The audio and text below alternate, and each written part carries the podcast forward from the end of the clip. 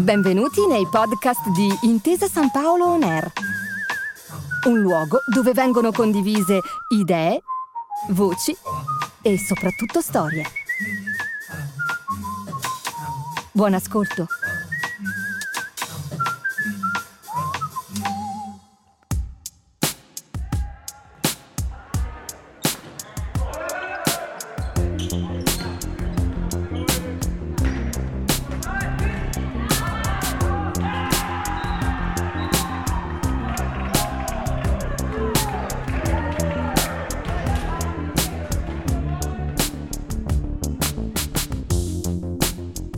Lo sport è un universo a sé stante, fatto di gesti, fatto di istanti, fatto di valori e fatto anche di parole. Una dopo l'altra, le parole danno la forma alla realtà, permettendoci di raccontarla con dovizia di particolari, riempiendola di significati sempre nuovi e aiutando gli appassionati di ogni età ad orientarsi tra le sue infinite storie.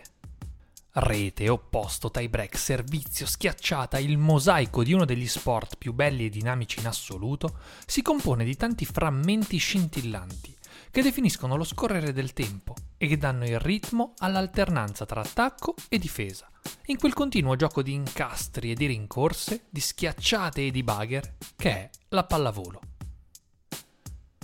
Così ogni singola parola, a metà strada tra un dizionario polveroso e l'elettrizzante esperienza del campo, prende vita, per descrivere la parabola della disciplina stessa e per guidarci alla scoperta dei suoi significati più nascosti.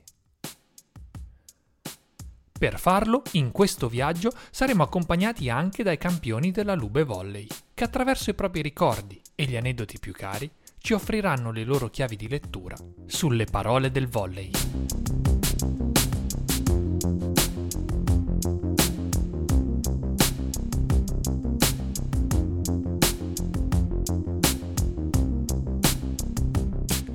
Quali e quanti significati può assumere una parola.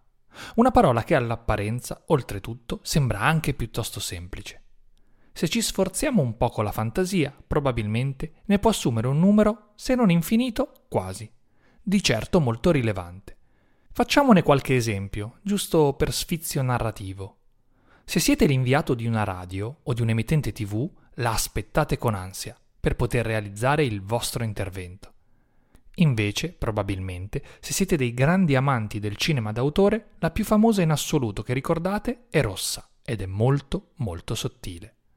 Se siete a Londra, invece, e vi dovete muovere con The Tube, può essere la Piccadilly o la Circle o una delle altre dieci che danno vita al sottosuolo cittadino.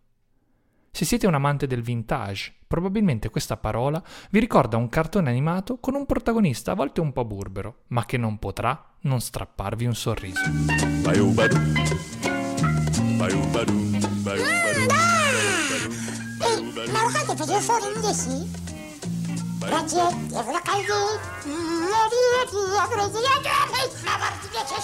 Può essere sottile, può essere d'ombra, può essere Maginot, può essere verde o bianca.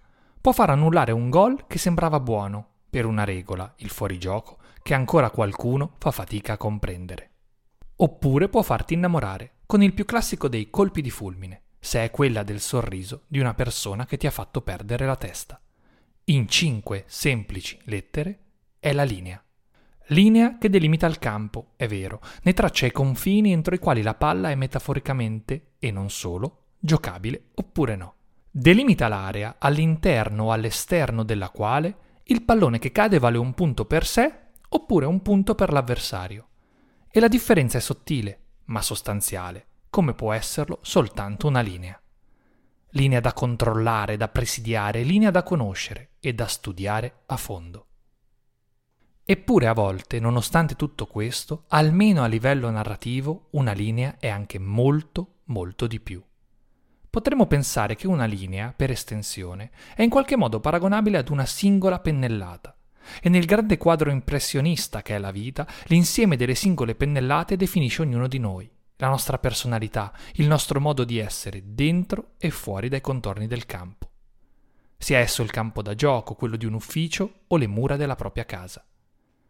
Ci accompagna nella scoperta di questa parola del volley Luciano De Cecco, alzatore della Lube, argentino dalla lunga permanenza nel nostro campionato, e talento assoluto, genio creativo, capace di fare di ogni linea un fiocco da esposizione.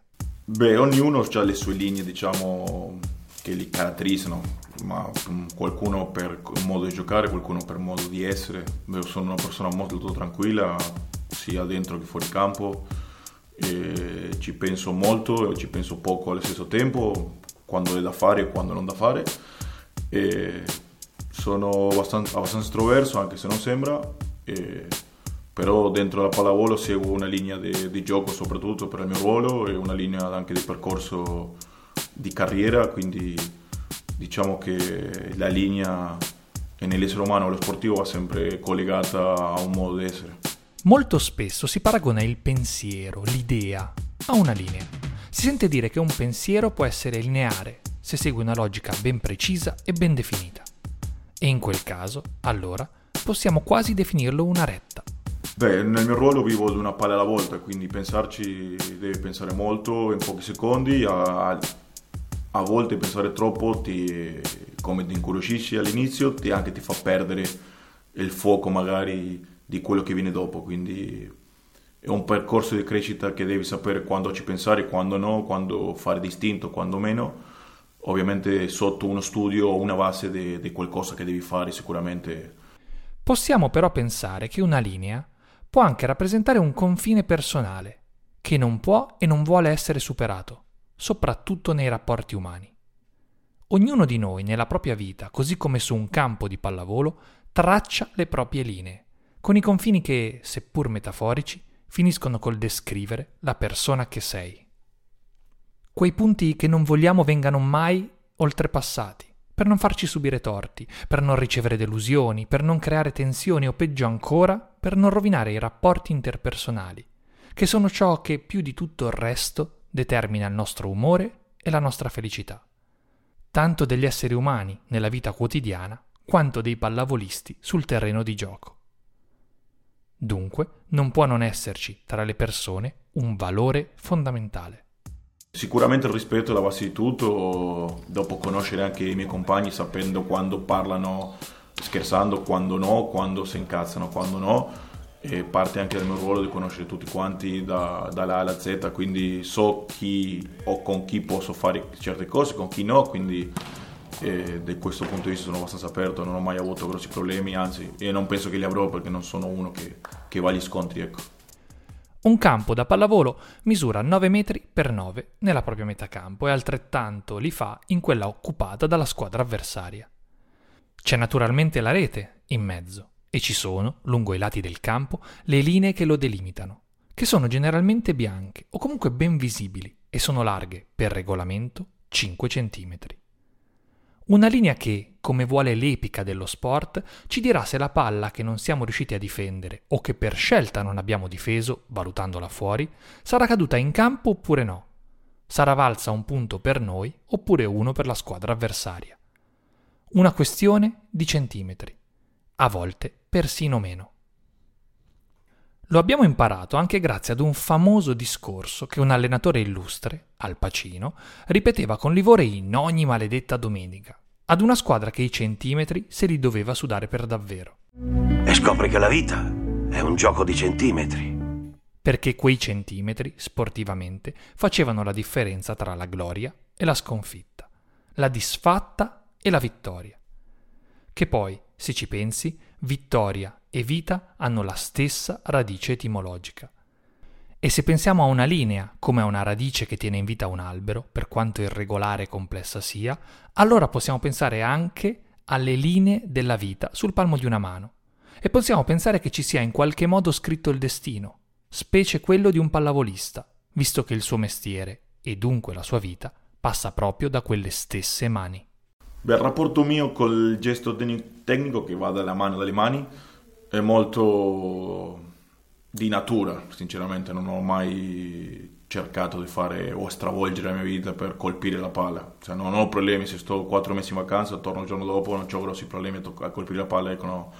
non ho queste tra virgolette problematiche mentali come fanno chiamare. Vengo da una famiglia sportiva, mio papà giocava a pallacanestro e l'ho accompagnato mille volte al mattino a tirare prima delle partite per prendere questa confidenza con non so se col canestro, ma sino con il, con il mondo, diciamo, de, dell'essere un professionista. Quindi io eh, penso che certe cose sono molto più mentali che tecniche, quindi è un, è un lavoro più di natura. Però diciamolo tra- francamente, a mio Dio mi ha dato un talento, l'ho sfruttato, e, però grossi problemi con le mani non ho mai avuti.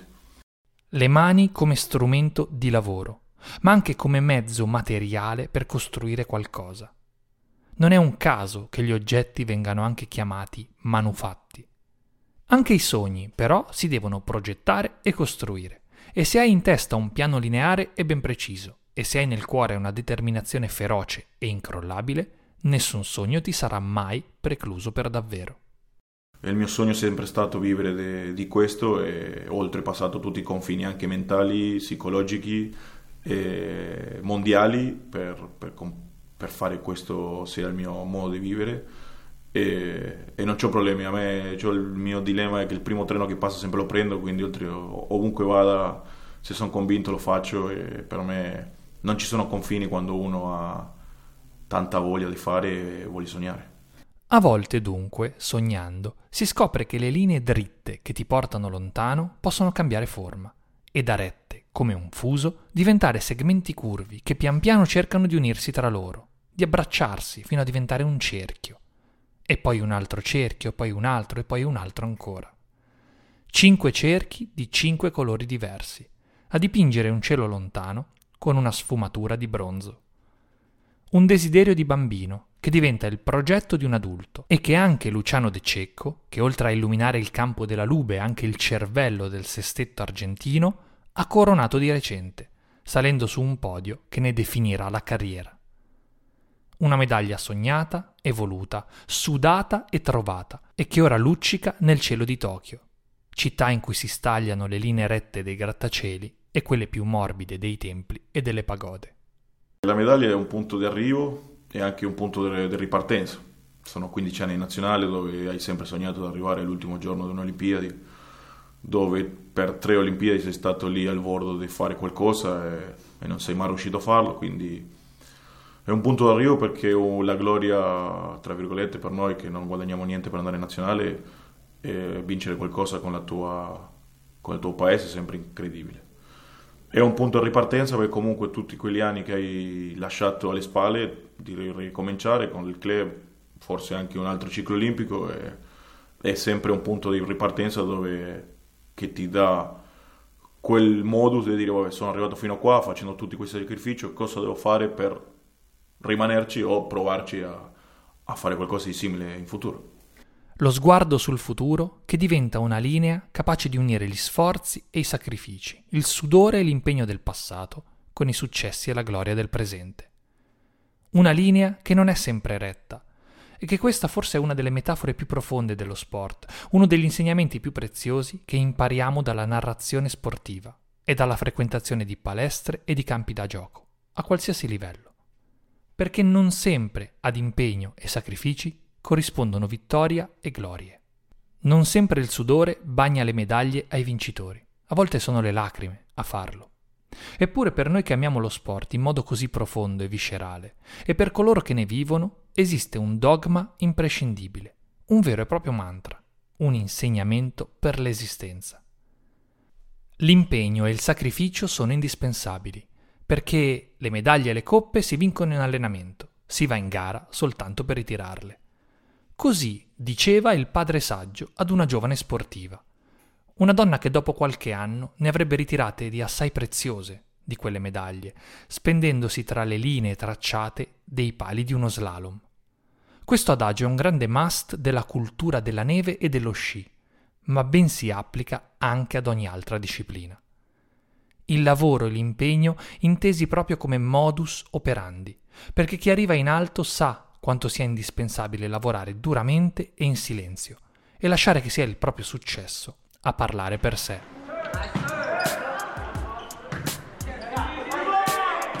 Il lavoro come solco, come linea tracciata da chi è venuto prima di noi e che noi tracciamo per chi verrà dopo di noi. Una linea che non deve e non vuole essere un confine, non deve e non vuole essere un limite, ma piuttosto una guida, fino a trovare la propria di linea guida, ben sapendo che su quel campo di pallavolo a volte la linea che ci dice se la palla sia dentro oppure fuori, se il punto possa essere nostro o dell'avversario, può essere anche soltanto pizzicata. Per sapere cosa si fa e cosa si prova, citofonare a chi di mestiere su quella linea ci balla e ci gioca, ci vince e ci perde, ci investe la vita e le emozioni. Come i pallavolisti, come Luciano, come tutti coloro che lo sport ce l'hanno nel cuore e nell'animo. Grazie per aver ascoltato i podcast di Intesa San Paolo On Air. Al prossimo episodio.